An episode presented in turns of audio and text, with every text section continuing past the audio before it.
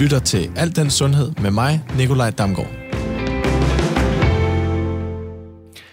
Og hvor har jeg glædet mig til at være tilbage her i studiet. Det er vist ikke for sent at ønske jer, kære lytter, et rigtig godt nytår. Og det er ikke nogen hemmelighed, at øh, jeg har fået holdt lidt juleferie og fejret nytår med min kære. Så nu har jeg igen fornyet energi og glæder mig til at komme i gang med alt den sundhed igen. I oktober måned, der begyndte jeg på noget, som efterhånden er blevet en daglig rutine, nemlig et iskoldt bad hver morgen. Det har gjort en kæmpe betydning for mig at få det her kolde gys hver morgen, og jeg bliver faktisk så frisk, at jeg nu ikke kan undvære det. Og det er noget af, eller netop det, som vi skal handle, øh, handle om i dag, altså ikke mit iskolde bad, men det her med at få nogle nye og sunde, gode vaner ind. For på den her tid af året, vi er lige nu, så er det vel de fleste danskere, som har et eller flere ønsker om nye vaner. Og som altid, så skal jeg heldigvis ikke stå og kloge mig selv her. Jeg har fået fornemt besøg af dig, Kasper Høgh, som er psykolog her i Aarhus, mm. og dig, Jakob Søndergaard. Du har mange ting på CV'et. Øh, du er personlig træner, foredragsholder, og måske kan vi jo godt kalde dig en sundhedsguru. For rigtig mange er du jo kendt for programmerne øh, Rigtige Mænd, hvor du var øh, guidet mændene til en øh, sundere livsstil. Velkommen til jer begge to. Tak skal du have. Og tak. Vi er jo lige sprunget ind i det nye år, et faktisk helt nyt år 10, 2020, og udover at kalenderåret er skiftet, så betyder det også for mange, at øh, vi skal have en ny start. Vi visker pladen ren og starter på en ny, og nytårsforsæt er meget populært netop nu. For de fleste handler det om at spise sundt, træne noget mere, og vi skal blive bedre til at få nok søvn og alle de her forskellige ting. Nogle vil måske også prøve det her med at skal lægge vores telefoner mere fra os og være mere nærværende. Men når januar er i fuld gang, og hverdagen sætter ind, så bliver de her nytårsforsætter måske hurtigt glemt igen. Jakob Søndergaard, har du et nytårsforsæt? Ja, det ja. har jeg. Og hvad er det?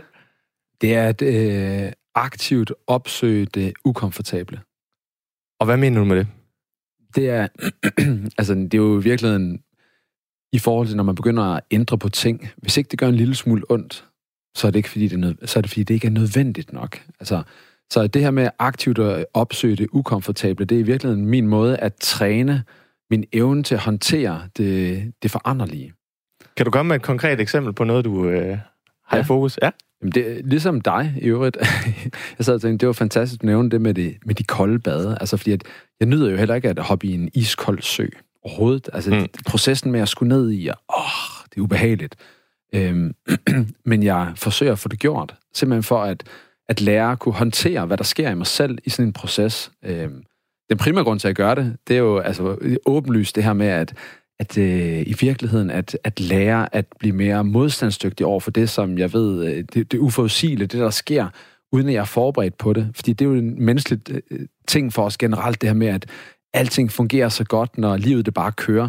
Og det er jo det, der også sker for de her mennesker, der forsøger at ændre på vanerne. Det går rigtig godt i starten.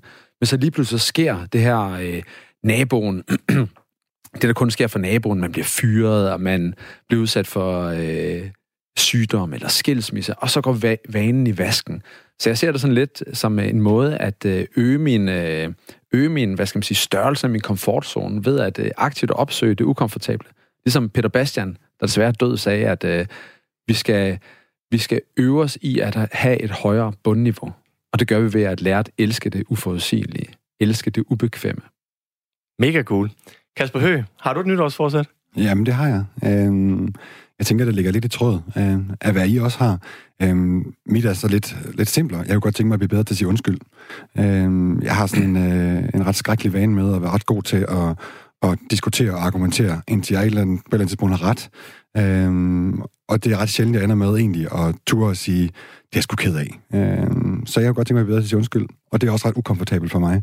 Jeg hader at sige undskyld. Øh, så jeg tænker, det ligger også godt i tråd med de her udfordringer på, på det, der er ubehageligt for os selv. Det er jo selvindsigt, virkelig. Men du har ikke det typisk det her med at træne og spise sundere og sådan nogle ting? Nej, jeg kunne godt tænke mig at lægge telefonen med væk i gang. Øhm, og det, øh, det tænker jeg, det kommer ind på senere, for det er jo, det tænker det, det rammer vanen øh, ret meget sådan med hovedet på sømmet, at øh, det er ikke bare et spørgsmål om vilje. Altså, vi kan sige det til os selv tusind gange, men en eller anden årsag, så bliver vi ved med at gøre det. Så, så telefonen er der også. Men, øh, men det store for mig, og det er måske lidt psykologagtigt, det er at blive bedre til undskyld. Og hvorfor er det lige, at øh, et årsskifte er lige med det her med nye vaner og ambitioner om at lave ændringer? Jamen, du snakkede om den her rene tavle, øhm, og det, det tænker jeg, det, det er jo også det, som der er symbolikken i det nye år. Så det 1. januar den første første. Øhm, og så kan vi øh, kigge ind af og se, hvad vil vi godt bruge det næste år på. Så det er jo en oplagt mulighed øh, på at kigge på vores vaner og kigge på, hvad vi godt kunne tænke os at optimere på øh, fremadrettet. Er det også ved årsskiftet, Jacob, at du øh, sådan, tager de her nye ting ind, er det, eller er det sådan mere løbende? Mm, det er mere løbende. Altså, det er min primære interesse. Det øh, det er virkelig det her med at, at, at mærke på mig selv, hvad det er, der driver mig. Øh, sætte mig selv i forskellige dilemmaer, for simpelthen bedre at kunne forstå, hvad det er, mine egne klienter og folk omkring mig, hvad det er, de gennemgår, når de går i gang med at ændre på ting. Så jeg er sådan ret drevet af at, at øve mig i at lære nye ting osv.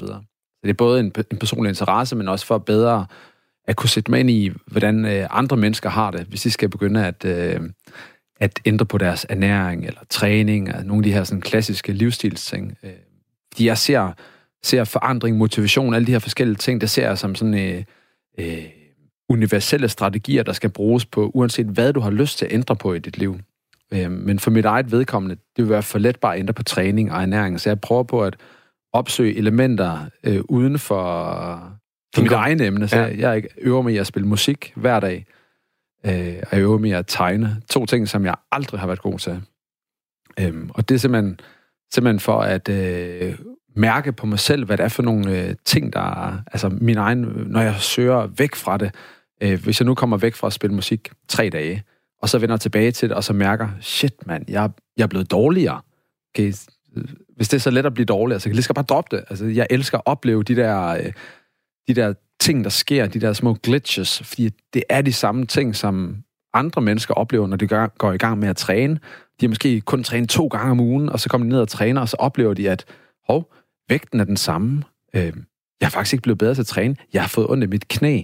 Det er nok bedre at stoppe. Mm. Så det her med, at for bedre at kunne sætte mig ind i, hvordan andre har det, så synes jeg simpelthen bare, det er skægt. Og jeg elsker de der, når jeg får de der små øh, vink, hvor jeg får lyst til at afvige, fordi jeg ved bare, ah, yes man, det, det er det, som folk de oplever, ikke? Personligt, der har jeg også nogle, øh, nogle vaner i løbet af dagen. Altså for eksempel starter jeg altid min morgen med at hoppe fem minutter på min trampolin, og jeg sidder aldrig mere ned en time ad gangen, og jeg skal også ud i naturen øh, hver dag, om det så bare er fem minutter. Og det kan man sige, det er ligesom min baseline, det er det, jeg, det, er det, jeg hvad skal man sige, skal gøre hver dag, og alt, der kommer derudover, det er sådan en ekstra gevinst for mig. Og jeg har også nogle ekstra eller nogle særlige rutiner inden sengetid, som gør, at min søvn bliver optimeret så meget som muligt. Og det er noget, som jeg har fundet ud af, der fungerer for mig. Men, men Kasper, vaner kan jo også både være sunde og gode for os. Øh, men mange vaner taler måske også den anden vej. Altså, hvad, hvad er en sund og en god vane i det her? Eller en sund og en usund vane? Ja, jeg vil jo meget nødig sådan, sige, hvad der er gode og dårlige vaner og sunde og usunde vaner for, øh, for andre. Men, men mange af de folk, jeg får ind men de kommer jo med, med et grad af, af vaneproblemer. Øhm, og det er jo et sted, uanset om det er, det er nogen, som synes, de er for selvkritiske, eller som synes, de øh, på en måde er altså for selvdevaluerende, eller om det er nogen, som synes, at de hver eneste gang, de er i et parforhold, der begynder at komme problemer om, så trækker det sig egentlig. Så er der også noget, noget vanemæssigt øhm, i, i det. Øhm, og, og vaner, jamen, de kommer tit til at være nogen, som vi snakker om negativt, fordi vi godt vil ændre dem. Men de er sindssygt smarte, fordi på et eller andet tidspunkt, i et eller andet kontekst, der lærer de os med at løse problemer.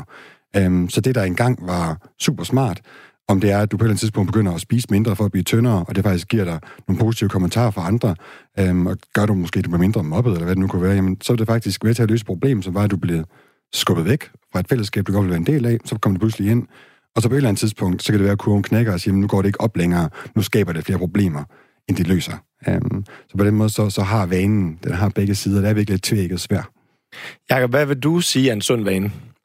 Jeg vil sige, lig, ligesom, ligesom du nævner, altså det er jo, det er jo enormt væsentligt det der med at, at lære, at, eller identificere de ting, man gør, og så finde ud af, hvordan at de hjælper en i den kontekst, man er i. Fordi konteksten ændrer sig ofte.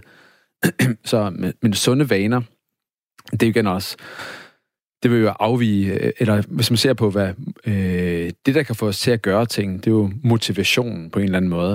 Øh, og det er jo meget forskelligt, hvad der kan motivere dig i forhold til mig, fordi at der er så mange ting, der kan motivere os. Ikke? Altså, hvis man er meget syg, så kan det være motivationen til at blive rask. Hvis man, øh, hvis man gerne vil have et flot hus, så kan det være, at, øh, at det handler om, at, øh, at virkeligheden at finde sig effektive måder at træne på, så man kan bruge meget tid på at arbejde. Så og det er jo bare for at nævne et par eksempler, men overordnet set, så vil man jo ofte, så vil man gå ind og, hvis man graver ind i sig selv, hvilket er væsentligt for at kunne holde fast i noget, det er at finde ud af, hvad, hvad er min grundmotivation? Hvorfor er det her vigtigt for mig? Fordi at hvis ting ikke er meningsfyldte for os på flere niveauer, så er det meget let at kaste håndklædet i ringen, når man møder den første modstand. Så øh, den, den gode vane, det er langt hen ad vejen noget, der løser et akut problem, fordi vi har brug for at mærke den her form for fremgang. Så det er noget, der skal løse noget. Men de allerbedste vaner, det er faktisk dem, der rækker ud over os selv. Det er det, og det, det forskning viser også, det er, at hvis man kan gøre noget meningsfyldt for andre, samtidig med, at man gør noget, der er meningsfyldt for en selv, så vil man øh, langt hen vejen klare sig bedre. Øh, og, og øh, meningsfyldt for andre, det er også noget, der rækker længere end ens eget liv, eksempelvis. Altså det med at holde sig sund og rask, det kan jo være noget, der gør, at man bliver gammel og frisk nok til at kunne være sammen med sine børnebørn, mm. som giver dem en, en ballast i at mærke, okay, vi er en familie, hvor vi giver noget til hinanden på tværs af generationer. Så på den måde kan motivation være en vild ting for nogen. Det kan godt gå ind og blive meget navlepilleriagtigt, hvis målet er bare at tabe sig de 5 kilo.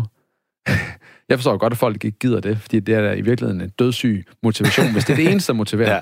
Men hvis vi prøver på at, at se lidt bredere på det og se, okay, jeg vil kunne øh, hygge mig bedre med min mand eller kone, jeg vil kunne være der for mine børnebørn, jeg vil kunne få et længere liv uden at ende i en sygeseng. Så begynder lige pludselig at være ting, der trækker, når vi ser, at det regner udenfor, at vi skal ud og løbe en tur. Så, Kasper, er du enig i det her med, at de, de gode vaner er dem, der, der breder sig lidt ud, eller man siger, rækker lidt længere? Ja, og jeg er jo især enig i den del, som, som jeg synes, du har ind på her, som hvad er det, der motiverer os. Altså, jeg, jeg bruger meget sådan tid i min terapi på at snakke om vilje. Fordi når vi skal ændre noget, som du, du også selv siger, men det er ret ubehageligt at gøre de ting, vi ikke er vant til. Der skal være en god grund til, og det er heller ikke fedt at gå i terapi. Jo, det er det også, men det er også skide hårdt at gå i terapi. Så, så det der med, at vi egentlig får kigget på, hvad, hvad er prisen for at fortsætte? Og det tænker jeg, det er også det, der driver os sådan rent motivationsmæssigt. Jamen, hvis vi fortsætter med at gøre, som vi gør, vi gjorde sidste år, jamen, en ting er, at vi får noget ud af at gøre noget nyt, men måske vil vi faktisk også betale en høj pris for at blive ved med at gøre det samme gamle. Og, og man kan sige, de gode vaner, jamen det er jo dem, som rækker ud over og siger, jamen, vi vil egentlig godt øhm, leve i det her billede af os selv. Vi vil godt leve efter de her værdier.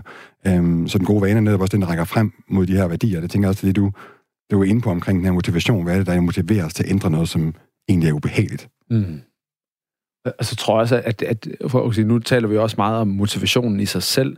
Øh, det, som er også er vigtigt at se på, det er, at, at øh, der er jo nogle ting, man selv er herre over. Øh, men så er det også ufattelig meget af det, som er lagt op til tilfældigheder. Øh, det kan man sige, altså, og det er jo det med, hvordan vores omgivelser påvirker en, hvordan vores øh, opvækst har påvirket os, hvordan øh, det miljø, vi, altså den familie, vi har, hvordan alle de her konstellationer, vi er en del af, hvordan de påvirker os. Øh, og det er jo meget naivt generelt at tro, at vi i virkeligheden selv er herover virkelig meget øh, at den årsag, der, der er det jo vigtigt, at på en eller anden måde, at, og det er der også en, en del forskning, der viser, at, at for at få succes med sine vaner, så er det enormt vigtigt at, at, at i virkeligheden at, at reflektere over det. Hvor folk, der har lavet succes med at ændre på deres vaner, de, øh, de tænker, hvad giver det her workout mig nu? Okay, jeg får pulsen op, jeg får tabt mig lidt, ikke? Hvor dem, der formår at, at holde fast i længere tid, de, de er i stand til at prøve at tænke en uge frem, en måned frem, et år frem, osv.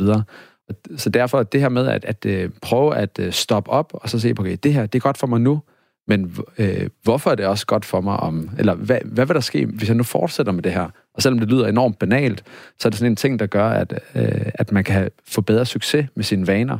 Fordi at, ja, det er, det er en svær ting at ændre på. Ja.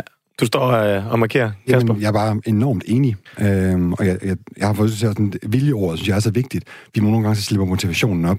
Altså er det skød at stå og træne på et løbebånd, eller en cross-trainer, eller hvad du nu laver. Mm, men så må viljen ligesom bære os resten af vejen. Altså det er jo lidt den bitch, der er ved motivation. Der er nogle gange, så er den der ikke. Så, så viljen, den, den kan vi ligesom få fat i, når vi kan se, jamen, hvorfor er det, altså det her år frem, eller 50 år frem, skal jeg have endnu et ødelagt ægteskab, eller skal jeg ikke kunne knytte bedre bånd til mine børn, eller skal jeg blive større og større og, og dø tidligere end øh, en hjertekarsygdom, eller hvad det nu kan være. Men jeg tænker, de der langsigtede mål, de er sindssygt vigtige, for at vi også har en vilje til at gøre det, der er skide hårdt. Selv de der dage, hvor motivationen den svigter os. Fordi det har den også med at gøre, af min erfaring. Og, og nu, ja. Men øh, det, det, der er interessant ved det også, altså nu, nu taler vi om motivation, øh, men det, som vi er ude efter langt hen vejen, det er jo virkelig en ændring af adfærd. Øh, og der er en interessant model i forhold til adfærd, hvor man siger, at adfærd består af tre markører. Der er motivationsdelen, der er en, øh, en, en del, der hedder skills, færdigheder, og så er den sidste del, der hedder triggers, hvor at, at det, hvis man stiger sig blind på en af markørerne, så glemmer man lidt den gevinst, der ligger i, i at arbejde med de andre. Øh, og især den her del med at arbejde med egne færdigheder, er jo, er jo enormt relevant for individet, fordi at det, som er væsentligt, det er i virkeligheden det her med, at vi har en form for, føler, at vi har en selvforsemmelse, at vi opbygger en autonomi øh, omkring vores processer. Øh, og det kommer ved, at man øh, øver sig i at blive bedre til ting. Så bevidstheden omkring, hvad man gør, refleksionen er væsentlig. Og jeg har faktisk været lidt inde på det, men sådan helt kort, Kasper, hvad er det, der skal til, for at vi kan ændre en vane? Ja. Sådan helt konkret. Ja, jamen, helt konkret. der får ikke de gyldne svar her, vel? Men, men jo ældre de er, jo mere hardcore er det. Uh, der skal noget fod under kedlerne, og helt overordnet set, så skal man få bevidsthed om sine vaner. Man skal få øje på, at de er der. Hvis ikke man kan se, at man har en vane, så er det umuligt at ændre den. Og der skal være en fortløbende bevidsthed om den dårlige vane. Hvis det bliver ved med at, hvis man tager med bukserne nede, hvis det bliver ved med at være sådan en usynlig modstander, jamen så er det ligesom at give dig et svær i hånden, og så bind for øjnene, og så prøve at, at fægte mod en modstander. Det er fuldstændig umuligt. Um, så, så du skal på nødt til at kunne se din vane. Uh, og det tænker jeg, det er det, det er det første afgørende skridt, at du kan altså, have en selverkendelse omkring en dårlig vane, du ønsker at ændre på. Jakob, kan du øh, bidrage med noget her? Hvad, hvad, altså, hvad mener du, der skal til for at, at ændre en, en vane? Hmm. Det, ja, det kommer an på, hvilket stadie af bevidsthed man er på. Altså, jeg vil give fuldstændig ret i, at du skal starte med at, at, at være bevidst omkring, at for det første, at der er et problem. Fordi hvis man bare synes, at alting kører, det er jo det en af de udfordringer, vi havde med de rigtige mænd, for at, at se, altså når vi startede med dem, de blev castet på, at de for det første øh, elskede deres sofa mere end løbesko. De troede, citronen var en grøntsag. Og så havde de sådan nogle typer som mig. øh, og hvorfor? Det er fordi, at jeg er jo sådan en, der kommer og fortæller dem, at øh, de heller må se at lige få løbet lidt og så videre. Ikke? Så er det jo let at bare sige, at han er bare en idiot, ham der. Øh, men vi bliver også castet på, at de døde otte år tidligere end deres gennemsnitlige koner. Øh, og det er jo noget bøvl. Øhm, og de, de her rigtige mænd her, for at få flyttet dem, så startede vi jo med at tage dem. Jeg tog dem med ud i en skov og var ond ved dem. Ikke? Jeg satte dem øh, til at kravle på træstammer, med, hvor dunken den nærmest træ, træ, trakte spor henover. Jeg satte dem til at løbe op og ned ad trapper, så de virkelig kunne mærke på deres egen krop, hvad udgangspunktet var.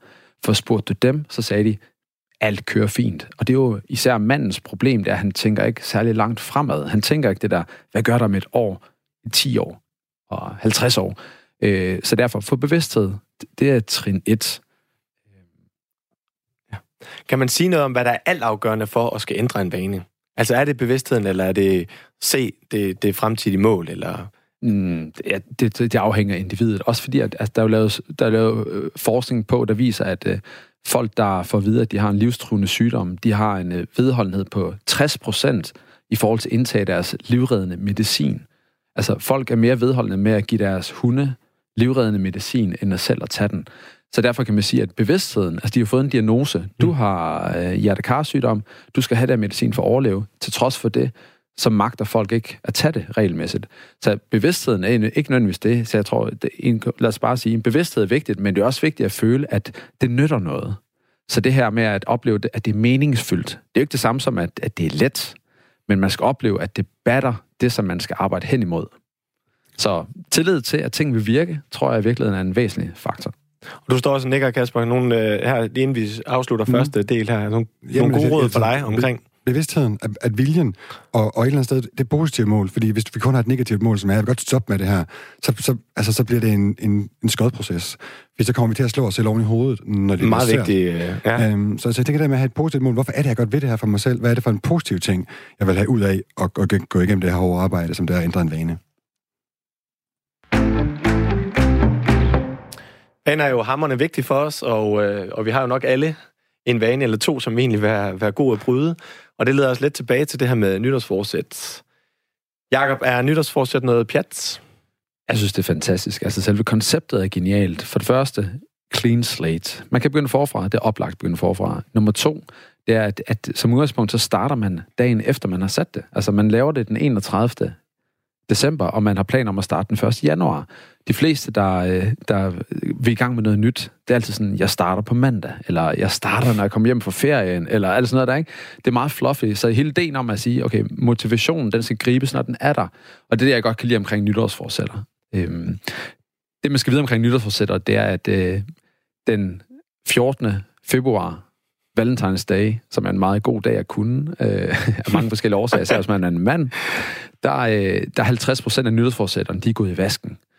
Øh, så, det, så det siger jo ofte noget i andet, om at sige, okay, ballonen kan hurtigt, luften kan hurtigt fise ud af ballonen, og det er, hænger jo nok sammen med, at, at den, der planlægger nytårsforsættet, ikke den samme, der udfører det som en, øh, en klog mand engang har sagt. Og det, det er jo klart, man er jo, man er jo fuld, når man sætter sit nytårsforsæt. Man er et andet sted, end hvor man bor. Det er simpelthen er taget ud af den kontekst, man eksisterer i til dagligt. Og det er jo der, hvor man har en masse gode idéer, en masse gode intentioner. Så kommer man hjem 1. januar, der er kransekage og champagne i øh, køleskabet, der er skihop i fjerneren, man har tømmermænd, man har glemt at købe øh, grøntsager og løbeskoen, de er jo også for gamle. Ah, jeg starter på mandag, og så er løbet kørt. Så jeg vil sige sådan, hele ideen om at starte, når man er klar, eller nytårsforsæt er genial. Man skal huske, at der er en planlægningsfase, der er enormt vigtig, inden man starter. Og det er der, hvor man skal starte med at være lidt refleksiv og sige, okay, jeg har en plan om at gå i gang med at løbe 5 km tre gange om ugen. Okay, hvad kan der gå galt? Altså prøv at tage sådan lidt nogle, nogle briller på i forhold til... Kritiske briller på. Kritiske briller på. Hvad kan der gå galt? Okay, og så sige, okay, det kan gå galt. Hvad vil jeg gøre, hvis det går galt? Ikke? Det kunne være for eksempel, det regner. Okay, hvad kan jeg så gøre? Øh, jeg har ikke tid. Hvad kan jeg så gøre? Er tre kilometer ligegyldigt, hvis nu jeg havde sat mit mål om at løbe fem? Mm. Så vær fleksibel, vær kritisk, tænk et par skridt frem. Ikke ligesom The A-Team, der siger, at uh, there's no plan B. Mm. Så vær lidt Olsenbanden-agtig. Kasper, hvad, hvad mener du om nytårsforsætter? Jeg synes, det er fint. Øhm, men jeg, jeg er nok lidt en anden grøft, for jeg tror ikke så meget på den der clean slate. Ja, det ved jeg godt, det er noget, vi snakker om. Og jeg tænker, der er noget, der er noget fint ved tanken. Øhm, problemet det er bare, at det er, vi er ikke en clean slate 1. januar, selvom vi godt vilje på nogle punkter. Vi er alle de år, der ligger bag os, og vi er alle de der lag på lag på lag af vaner, som er smarte og gode for os, men også lag på lag på lag af vaner, som vi måske, nogle af dem godt vil ændre.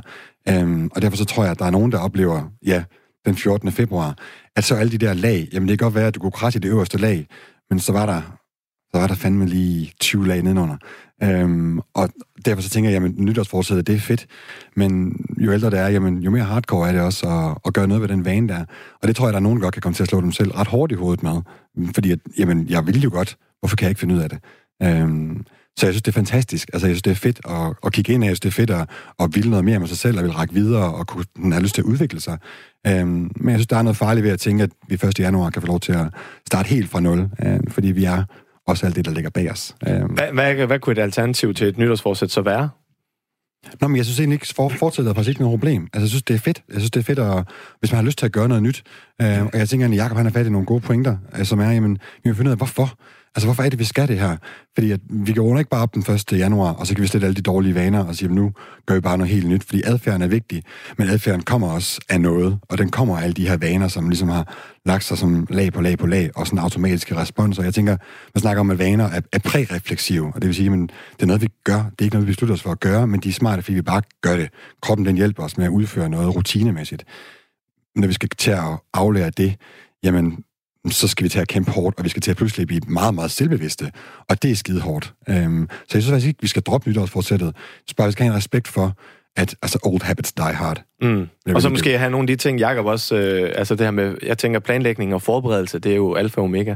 Du markerer også, Jacob. Jamen, det er også en måde, hvad skal man sige, hvis nu skal give noget, en løftestang til at komme i gang. Det er jo meget at se på det her miljø, vi har omkring os. Altså, øh, støttende relationer er jo sindssygt vigtigt, når man går i gang med en forandring, fordi at relationerne er jo en del af den vane, vi har allerede. Så, så hvis man forsøger at ændre på en vane, så er det jo ikke bare ting, man gør, man forsøger at ændre. Man, begynder, man forsøger at ændre på en kontekst, man er en del af. Øh, og derfor det her med at, at være bevidst omkring folk omkring en, hvordan de bidrager til at både at trække en den rigtige og den gale vej. Hvis ikke de er bevidste om, at du vil et nyt sted henad, som forhåbentlig er bedre for jeres samlede konstellation, så vil, så, vil, så vil de jo reagere ved at stride imod, når du begynder at gøre de nye tiltag. Øhm, men så på den anden side, så synes jeg også, at, at hvis man bare skal tage den et skridt videre generelt, altså vi taler jo tit om, at et mål skal være specifikt målbart. Altså den her klassiske, mm. ikke ligesom de her ting, jeg har nævnt med, at ja. vi skal vælge noget, der øh, giver os noget osv. Men så kan man også godt vælge at sige, hvad nu hvis man siger, at, at det at arbejde med sig selv handler om at styrke ens karakter?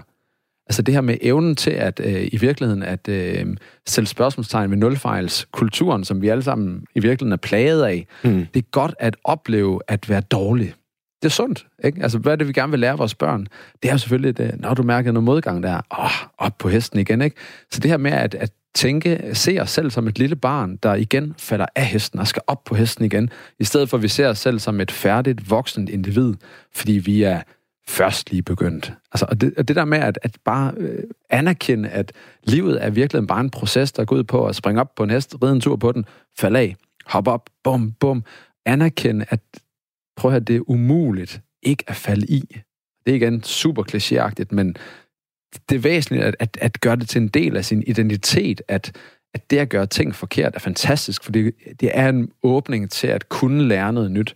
Men hvis du tror, hvis du identificerer det at lave en fejl med, at du er et dårligt menneske, så er det jo klart, så vil vi ikke bryde om at ændre på noget, for konsekvensen af at ændre er som oftest, at vi får at vide, at vi er dårlige mennesker.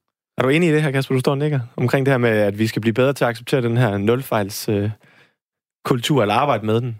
Ja, Ja. det kan jeg overhovedet ikke være uenig i. Øh, hvis ikke vi accepterer at lave fejl, så kommer vi aldrig til at lære noget. Altså, det er jo en fuldstændig altså indbygget del i, i læring. Det er, at vi skal, vi skal fejle, og så op på hesten igen, og så køre videre.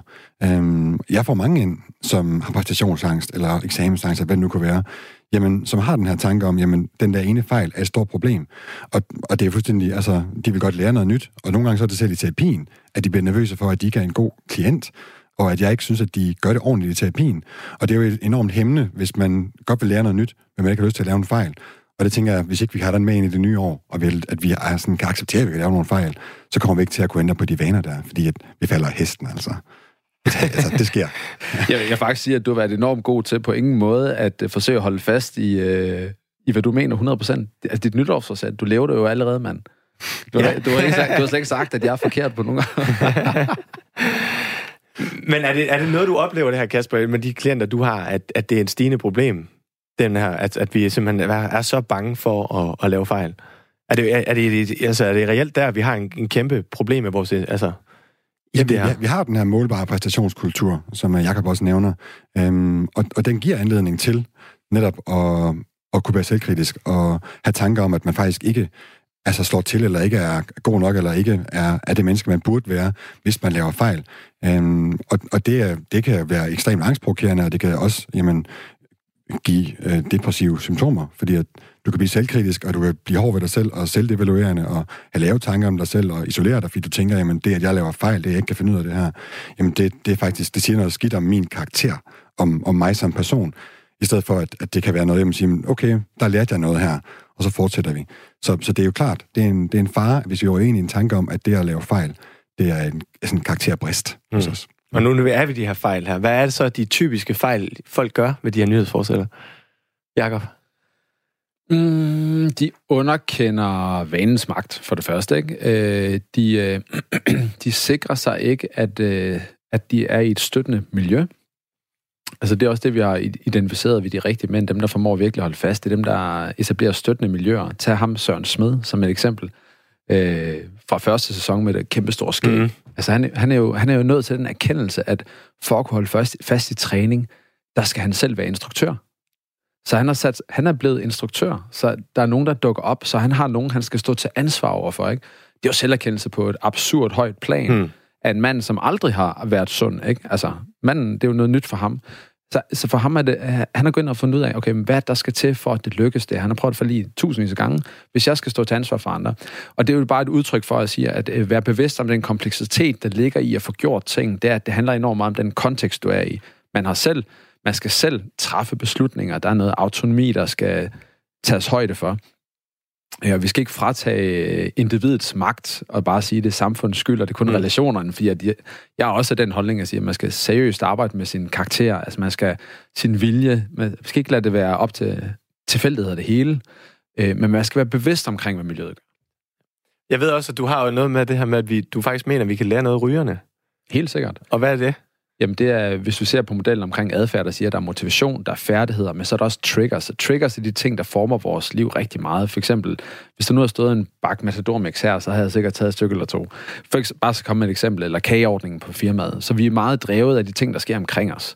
Ligesom når du kører forbi motorvejen, og du er sulten, og der er, tilfældigvis er der øh, kokjo og andet. To sneakers for en 20'er. Ja, præcis. De der ting, ja. det, det falder vi for, og ja. vi tænker bare, det var sgu da meget øh, passende, at det lige var der uden at vi tænker mere over det, og så sniger der sig alt muligt. Godt. Så derfor, men øh, vi kan også lave, gøre, der er nogle positive ting, som rygerne i virkeligheden bliver udsat for til dagligt, som hjælper dem med at holde fast i deres vane. Jeg siger dem helt, helt kort her. Den første, de får dagslys. Hvis du skal ryge i løbet af en arbejdsdag, du skal udenfor fem gange, du får dagslys. Dagslys driver vores indre ur, som er med til at sætte vores motivation. Nummer to, din del af et fællesskab. ofte hvor man sladrer. Vi ved, at det, der er kodet for, at vi er den ledende art på jorden, det er faktisk vores evne til at sladre og skabe fiktive historier. Jeg foreslår i stedet for at sladre, at man fortæller om nogle gode, positive oplevelser, man har haft sammen med nogle meningsfulde personer i sit liv, i stedet for, hvis nu man ikke ryger os. Øhm, nummer tre ting, det er, at øh, de får dybt fokuserede vejrtrækninger. Det tager 7,5 minutter at ryge en cigaret. Hver gang du trækker vejret dybt, så aktiverer du parasympatikus, den beroligende nervesystem. Det får dig til at se lidt lysere på det liv, du er en del af. Nummer 4, de får bevægelse.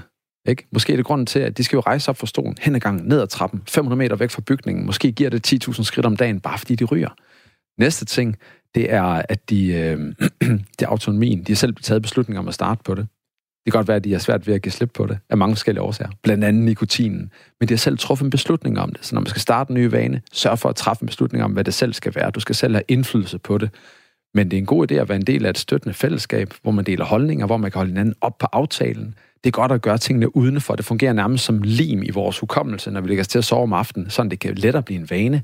Bevægelsen i sig selv den, er, den stimulerer kroppen til, at vi har mere af det, man gør i den kontekst. Så det er godt at bevæge sig med nyt. Men vigtigst af alt, høj frekvens. Forestil dig, hvis du gjorde en ting 20 gange om dagen, hvor usandsynligt god du vil blive til det. Men det er vigtigt at sørge for, at der er noget variation i det, for ellers så keder vi os. Super interessant. Kasper, lige her til, til sidst, har du nogle øh, gode råd øh, til, hvad, hvad der skal til for at ændre nogle vaner? Sådan helt kort. Jamen, jeg tror, jeg vender tilbage til en pointe fra tidligere, at den her fortløbende bevidsthed om vores vaner, øh, at vi bliver nødt til at, at have det her, det her udefrakommende blik på os selv, for at vi kan få øje på vores vaner, for at vi kan få øje på, når de popper op. Vi bliver ved med at poppe op, og der skal simpelthen noget fuldt under kedlerne, for at de stopper med at poppe op.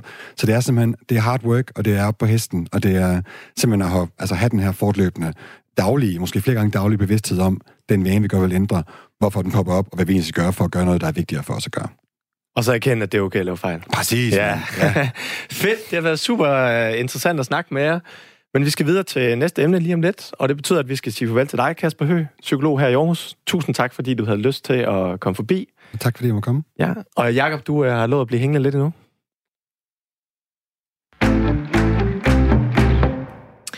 Nu hopper vi nemlig videre til et øh, andet emne, og noget, som jeg synes, der er det fedeste ved at følge dig, Jakob Søndergaard, på de sociale medier, nemlig dit transsport. Jakob, jeg kunne godt lige tænke mig, at du prøver at forklare, hvad ligger der egentlig i det her ord transport? Jamen, altså langt Eller begrebet. Ja, ja. der ligger jo virkelig mange forskellige ting i det. Øhm, overordnet set, der handler det om at bruge sin egen krop som motoren fra A til B. Fordi vi har en masse ting, vi alle sammen skal i løbet af en dag, øh, og i stedet for bare at sætte os ind i en bil, eller eller bare tage toget, så kan man jo virkelig se på, hvordan er det, vi kan bruge vores krop til at komme imellem de her forskellige logistiske pligter, vi har. Og en pligt, det kunne være for eksempel, at, at man skal aflevere børn i institutionen. Man skal handle ind, man skal til og fra arbejde. Det er jo sådan de klassiske ting, som alle mennesker skal, stort set. Ikke? Så hvordan er det så, man kan vælge at øh, få gjort det til en fysisk aktivitet, som egentlig bare er en naturlig del af ens hverdag? Fordi på den måde, der kan man i virkeligheden komme i topform uden at træne i situationstegn, ikke? Fordi at man skal jo alligevel fra A til B. Og, og hvad er det, hvordan, hvad, altså, hvordan gør du det? Altså, er det løb, er det cykling, eller er det forskellige... Prøv, hvordan bruger du det? Jamen, jeg, jeg bruger det på forskellige måder, alt efter... I og med, at jeg har ikke nogen bil, så jeg gør det hver dag. Øhm, så det, jeg gør... Jeg forsøger at lave noget variation i det. Jeg startede for to år siden med det. Øh, meget inspireret af mine venner, som har løbet rundt til alt muligt i flere år. Nikolaj Lehmann. Og øh, og på det tidspunkt, der, da han fortalte om det der, han løb rundt og sådan noget, tænkte ah, det, der, det, det kan jeg slet ikke få til at hænge sammen. Jeg har børn, og jeg har hunde, og jeg skal alle mulige steder rundt. Øh, men øh, måden, jeg kom i gang med det på, det var simpelthen bare, at øh, bilen den var gået i stykker, den røg på værkstedet, og så tænker jeg, nu skal jeg simpelthen i gang. Øh, til at starte med, der satte jeg en, øh, en, en ydre ramme, der hed alt inden for 5 km, det skal jeg cykle til. Øh, og det udviklede sig meget hurtigt til at hedde 10, 20, og nu hedder det sådan samlet set, der må det være 50 km. Øh, og den her cut-off, jeg har sat på 50 km, betyder, at hvis den samlede aktivitet er længere end 50 km, så øh, tillader jeg mig selv at bruge et øh, autoriseret køretøj. Det smarte med det, altså jeg kan jo bare bryde det, skal man sige. Det er en regel, jeg har sat for mig selv, så det er jo i princippet lidt absurd, ikke? Men det er jo der med at gøre det til, lidt til en leg, og gøre det til en personlig udfordring. Det her med at sige, okay, hvordan er det, jeg kan få gjort den her tur fra A til B? Hvordan kan jeg få gjort den sjov, varieret, udfordrende? Øhm, så hvis turen den er kort, så vil jeg løbe. Øh, da jeg skulle herover, jeg bor i København, og I holder til her i Aarhus. Jeg havde egentlig i hovedet, at jeg skulle ud til DR-byen. Så jeg havde bare taget løbeskoene på i toget, og så øh, var egentlig bare tage togturen herover til, og så løb fra banegården ud til jer, og så have noget skiftetøj med, så jeg ikke lugter for meget ged, selvom at det nærmest er, folk bliver nærmest skuffet, hvis ikke jeg er småsveden, at dukke op. men, men, men udgangspunktet er at sige, okay, hvordan er det så, man kan bare, simpelthen bare sætte dig ned og kigge på din kalender, hvor skal du hen? Og så få gjort det til en, øh, en vane at, at, øh, at bruge din krop fra A til B. Det kan være noget så simpelt som at sige, hvis du tager bussen, så hop af en station før, gå hen til arbejdet. Det smarte ved, du sidder sikkert og tænker, jamen jeg, jeg har ikke tid til det, og så videre. Og det er også meget muligt. Men det, der er interessant, det er, at, at når du, hvis nu du åbner din mail om morgenen, inden du tager hjemmefra, og det, du vil så opleve at sige, okay, der er de her mails, så hopper du på bussen, hvor du sidder og måske tjekker de sociale medier, eller spiller din tid på en anden måde. øh, og så, øh, når du hopper af bussen, og så går du. Og det, der sker, når man bevæger sig rundt på den måde, hvor man ikke nødvendigvis bliver stimuleret, det er, at hjernen, den løser opgaver. Og når du så sætter dig ned for at svare på din mail hen på arbejdet, så har din hjerne fundet løsningen, og så går det meget hurtigere. Det er jo mega interessant. Men det betyder så, at hvis du for eksempel skal ud og holde et foredrag, som ligger 20 km fra din, din bopæl, så enten så løber du, eller cykler du derop og hjem igen. Ja, eller tager rulleski. Rulleski? Øh, ja, det kunne det også være. Øh, eller jeg har sådan noget, der hedder en halfbike, som er sådan en, en cykel, som minder om at stå på ski. Øh, det er mere kompliceret end at cykle. Øh, det er lidt ligesom, at det, det, det, det er hårdere, men det er sjovere. Så jeg forsøger virkelig at se på, hvordan kan jeg gøre den her tur øh, hård nok til, at den giver mig en effekt, men overskuelig nok til, at jeg har lyst til at gøre det hver dag. Øhm, nu har jeg heldigvis fået fat i min, en kajak, som min søster har flået en del år, fordi jeg har haft mulighed for at sætte den i vandet, hvor jeg boede. øh, og nu er så ideen så, at jeg bor oppe ved Furesøen, så hvis jeg har et, et møde, jeg skal til på den anden side af Furesøen, eller der omkring, hvis jeg skal til, hvad vi er, Novo Nordisk derovre, så vil jeg tage kajakken hen over øh, Furesøen, lad den ligge der, og så løb, øh, løb hen, og så løb tilbage, for på den måde at, at få gjort dagen til sådan en, en aktivitetsdag. Det betyder, at jeg, jeg skal ikke bruge min tid på, når familien kommer hjem på, at hey, jeg smutter lige i fitnesscenter. Men hvis vi sådan skal kigge lidt opfra på det, så er det jo ikke alle, der lige kan tage kajakken og rulleskiene til... Altså, det er jo noget, du kan gøre med den, den dagligdag og den, hvad skal man sige, situation, du ligesom har i gåsøjne sat dig i. Tænker du ikke, at nogle af vores lytter, de tænker sådan, det, ej, kom on, Jacob, hvad, hvad er det for noget bullshit? Det kan vi jo ikke. Jo, jo, helt sikkert. Øh, og jeg siger sådan, for to år siden, der troede jeg heller ikke, jeg kunne gøre det. Altså, det er jo det, der er interessant for mig, det er, at, at jeg, jeg har jo også, til trods for, at jeg har gode forudsætninger for at gøre det, hvad jeg er selvstændig, så jeg skal ikke være specifikt sted altid, og så videre. Øh, men jeg har hele tiden gået og tænkt, det her, det er sgu umuligt for mig. Så savner jeg situationen, hvor jeg ikke havde noget valg, for jeg havde ikke nogen bil. Så jeg er nødt til at finde en løsning på det, og det er det interessante ved, at nu har vi talt om vaner tidligere, ikke? Altså, hvis der er for mange valgmuligheder, så vil man ofte gribe den, der er nemmest. der hjælper en ja. mest. Ikke? Men det er ikke nødvendigvis den, der får en i mål med de ting, man gerne vil. Så det med at, at, at, at sætte sig selv i nogle situationer, hvor man virkelig ikke har nogen udvej, det hjælper en med at være kreativ. Øh, og, øh, men der er heller ingen, der siger, at man skal sejle kajak, eller, eller svømme, eller hvad, hvad man nu der skulle gøre. Man kan også bare tage cyklen. Ikke? Og det er også meget åbenlyst at sige, at du skal bare tage cyklen. Hvorfor er det smart? Det er det, fordi at du i virkeligheden rammer mange fluer med et smæk. Du får dagslys, du får frisk luft, du får øh, pulsen op. Du får gjort det hver dag, fordi du skal jo på arbejde fra mandag til fredag. Mm. Så det her med at sige, okay, det er langt stærkere at, at få øh, etableret en praksis omkring hverdags bevægelse, end at starte et fitnessmedlemskab. Og hvis vi skal prøve at sætte de her to ting op, altså transport og fitness, hvorfor så transport frem for fitness? Jeg synes, det, det er smart, fordi at det for det første fjerner den dårlige samvittighed over for eksempel at være væk fra familien om aftenen. Du bruger ikke mere tid, end du normalt vil bruge. Fordi at hvis du sætter dig ind i bilen, så vil du ofte tjekke de sociale medier. Du kører afsted, der er kø. Det er uforudsigeligheden. Ikke? Mennesket hader uforudsigelighed. Når du cykler, så ved du altid plus minus 5 minutter, hvornår du er fremme. Altså, hvor tit punkterer man på sin cykel? Det kan mm. man aldrig. Så det her med, at du har den her ro, til, når du cykler afsted, det foregår med en fart. Du kan sætte en lydbog på. Der er meget få ting, du kan gøre. Du får ikke klippe kørekortet. men, men mest alt det her med, at du får noget, som de færreste mennesker får gjort, får bevæget sig nok, det får du lagt ind som en naturlig del af din hverdag. Møder du en anden cyklist, så smiler man til hinanden. Kigger du en anden bilist i øjnene, så ser man sur ud på hinanden. Altså, det er, der, du får noget andet ud af dit liv ved at cykle til og fra arbejde. Men men hvis man, altså, hvis, hvis folk sådan er i den der med, at det så ikke kan lade sig gøre på grund af nogle forskellige ting, og så vælger at træne en time i fitness, er det ikke lige så godt? Jo, det er det, øh, vil jeg sige. Altså, hvis man bare ser sådan på udbyttemæssigt, så er det, en, så er det jo enormt godt at træne en time fitness. Øh, men man skal også huske på, at, at, at det, der er vigtigt, det er det, man kan få til at passe ind i ens hverdag. Så det kan godt være, at man er i en fase i sit liv, hvor det virker rigtig godt med at være i fitnesscenter. Så det er jo det, man skal gribe. Altså, så jeg går også og siger, okay, men det er okay, at man skifter strategi, alt efter, hvad det er for en, en livssituation, man er i. Mm. Øh, og derfor, i nogle sammenhæng, der giver det bare mening at sige, at jamen, jeg er sådan en transporttos. Jeg vil egentlig prøve at etablere en, dag, en hverdag omkring, at, at, øh, at bevægelsen i sig selv med de ting, som jeg alligevel skal gøre, det bliver min træning. Så jeg har to hunde, som, så jeg løber med dem. Så jeg er ikke ude at løbe træne, men jeg lufter min hunde. Så på den måde er det også, hvordan er det, man framer ting for sig selv? Altså, hvad er det for en fortælling, man, man har? Det er også det, der viser, at folk, der, hvis man har en tendens til at give slip på en vane, så det at omformulere vanen, det nye, man er i gang med. For eksempel, hvis jeg er løbetræner, det, gør jeg, det kan godt være, at man gør det for at tabe sig, men hvis nu man siger, at jeg løbetræner, fordi at, øh, at det er, jeg vil gerne være et forbillede for mine børn, så lige pludselig har man en anden driver, mm. en anden motivation til at få gjort tingene.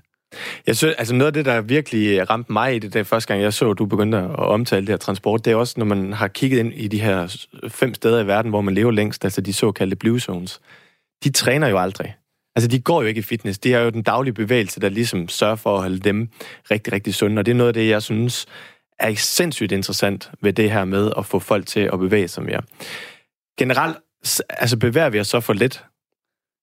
Hvis spørger mig, så siger jeg et rungende ja. Altså, det gør vi bare. Øhm, træning og bevægelse, sådan det her med, øh, de menneskelige ting, det der gør os til mennesker, det, ble, det er blevet parkeret som en eller anden ting, som, som et, øh, et muligt tilvalg. Og der synes jeg sådan generelt, at selvom at, at det er meget fjernt for de fleste lyttere nok, ikke? Altså, det er jo sådan en, man tænker, Nå, men gør jeg det så ikke godt nok? Og jamen, jeg mm. troede, der skulle, jeg troede ikke, der skulle mere til. Altså, langt hen ad vejen, der skal meget mere til. Men, men det som, altså, når jeg arbejder med folk, øh, der vil gerne komme en lille fortælling nu her, øh, der starter med, hvor vi ser tilbage på øh, den kolde krig.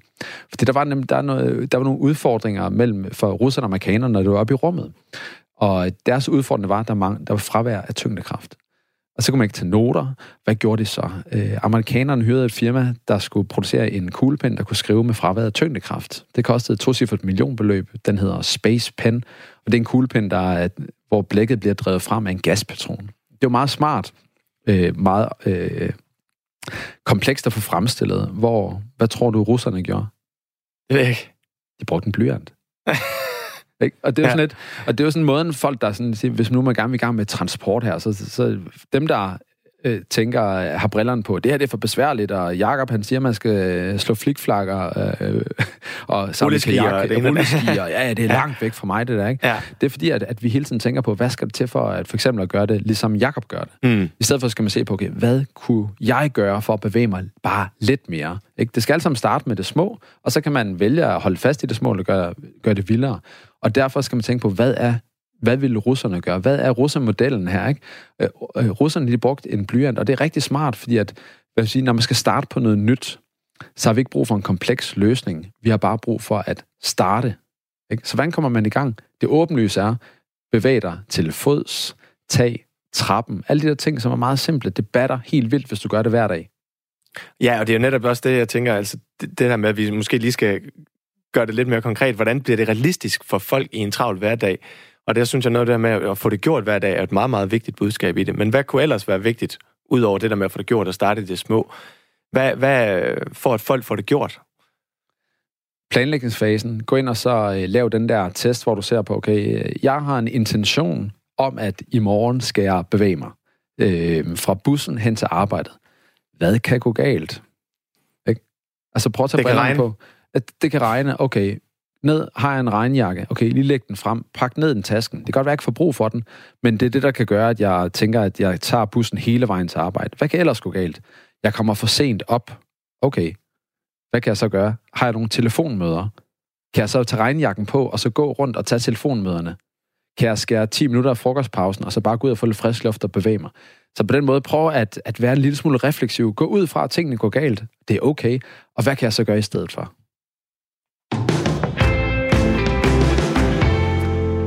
Du lytter til Alt den Sundhed her på Radio 4, hvor vi har fornøjelsen af at have Jacob Søndergaard med i, øh, i studiet.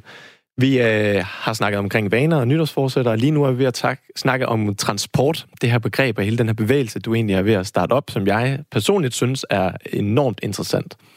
Jakob, jeg ved også, at du har lavet en øh, go-to, eller en how-to-do-guide, hvor du har cirka otte punkter, som du ligesom kommer ind om, hvor, hvor du har hørt de her typiske indvendinger fra folk, som synes, at det er helt hen i vejret, det der. Kan du øh, omtale nogle af dem? Ja, du har, jeg har været inde på, på lidt af det, ja. i forhold til det med at, øh, at tænke lidt fremad. Men overordnet set, det som, som jeg oplever er den største modstand for folk på, det er, at de gider ikke at dukke op svedige på arbejde. Øh, og hvem gider også det? Altså, det er ubehageligt at være svedig. Så jeg forstår det udmærket godt. øh, det, man lige skal være klar over, det er, at sved fra træning lugter langt bedre end angstens koffein, kaffe, overload. Jeg har ikke sovet nok sved. Som, aktivitetens. Ja. ja. Øh, så derfor kan man godt have god, god samvittighed. Men hvordan undgår man at svede? Det gør man ved at øh, altid tænke på, man har en tendens til altid at tage for meget tøj på, når man skal bevæge sig. Øh, fordi man er bange for at fryse. Så derfor, man skal have mindre tøj. Man skal småfryse, når man starter. Fordi hvis du gør det, så vil kroppen jo automatisk kun producere, altså vi producerer en masse sved, fordi kroppen har brug for at blive kølet ned. Hvis nu vi automatisk bliver nedkølet af omgivelserne, altså vejret, så vil vi ikke producere så meget sved. Øh, næste ting, det er, at øh, i forhold til sved, sved mindre, det er, at vi tager vores øh, rygsæk og får den placeret på for eksempel cyklen. Fordi at det at kunne komme af med sved fra ryggen, det vil gøre, at man vil svede uden at blive gennemblødt. Mm. Næste ting, det er selvfølgelig, har vi øh, mulighed for at tage et, en, et bad på arbejdet? Det kan man spare lidt tid derhjemme, så kan man bruge mere energi på at få lavet en, øh, en ordentlig morgenmad, fordi man kan skal have sit morgenbad. Så har man belønningen, om man dukker op på arbejdet. En anden ting, det er, hvis man ikke gider dukke op svedig på arbejde, så kan man jo bare gøre det på vejen hjem. Altså, så dukker man op hjemme, man har fået parkeret alle de her ting, alle de her små intriger, ting, oplevelser, man måske har haft på arbejdet, dem får man parkeret, når man løber, fordi hjernen der lige får noget luft, den får noget ro, får noget adspredelse. Så det at, at få bevæget sig hjem, det kunne være løsningen. Så man kan jo hoppe, øh, man kan jo tage cyklen ned til, til bussen eksempelvis, eller til togstationen, hvis nu man bor et sted, hvor der kører tog, og så stille den der, og så tage toget til arbejde, toget tilbage, og så cykler man hjem. Så kan man jo gøre det, at man lige giver den lidt, øh, lidt gas op ad bakken, hvis man lige skal have, have pulsen lidt op. Øhm, men Ja. Hva, hva, altså, er der ikke også, når du snakker om det her, så mange, der synes, det, at, at, det, altså det, at for eksempel tiden er en væsentlig faktor i det her? Øh, det, første gang, jeg hørte dig snakke om det her, så tænkte jeg også, jeg kan ikke tage øh, eller løbe eller cykle offentlig transport til min foredrag, fordi det vil tage for lang tid, og nogle gange, når jeg også kommer hjem. Så er tiden ikke også tit en begrænsende faktor? Jo, det er det. Øh, og sige selvfølgelig, hvis jeg skal til Stro og holde foredrag, eksempelvis, der er jo uendelig dårlig offentlig transport derfra, ja. så, det, så jeg vil komme hjem klokken 4 om natten, hvis jeg skulle hjem derfra. Øh, så gør jeg bare det i stedet for at sige, okay, i stedet for at, at komme hjem sent, så øh, se, hvad der, hvad der er muligheder øh, for mig at gøre i den her sammenhæng. Så jeg får prøve på at se på det som lidt sådan, meget, være en lille smule eksperimenterende. Øh, det, jeg kan godt lide at øh, sove ude og lave bål og alle sådan nogle der ting der. Men jeg synes også, det er absurd at uh, sige, at uh, hey, i morgen der tager jeg, lige, tager jeg altså lige ud. Altså, for jeg vil gerne være sammen med min kone og mine børn og så videre i, i hverdagen. Så derfor gør jeg det, at jeg siger, okay, hvis jeg alligevel ikke kan komme hjem, så kan jeg måske tage en sovepose med og et, øh, en bivark, og så finder jeg et sted i nærheden og sover i telt. Så jeg ved ikke, om det var det, du lige tænkte på. Nå, jo, jo, men, men altså, jo, jo, det, jeg, jeg synes jo, jeg tænker, det, altså, det handler rigtig meget om at ændre mindsetet på, hvordan man ligesom ser på de her ting, og hvordan man kan kombinere og slå to fluer med et smæk. Øh, så det, jo, det er meget, meget håndgribeligt. En afsluttende øh, kommentar fra dig, Jacob, omkring det her transport. Øh, hvordan mener du, vi skal gribe det an her i 2020? Oh, Ja, det, det var en det, meget bred. ja. Altså, jeg tænker, man, man skal jo se det på den måde, at øh, man behøver jo ikke gå all in. Man kan jo bare sige, at øh, det er noget, man gør en gang imellem.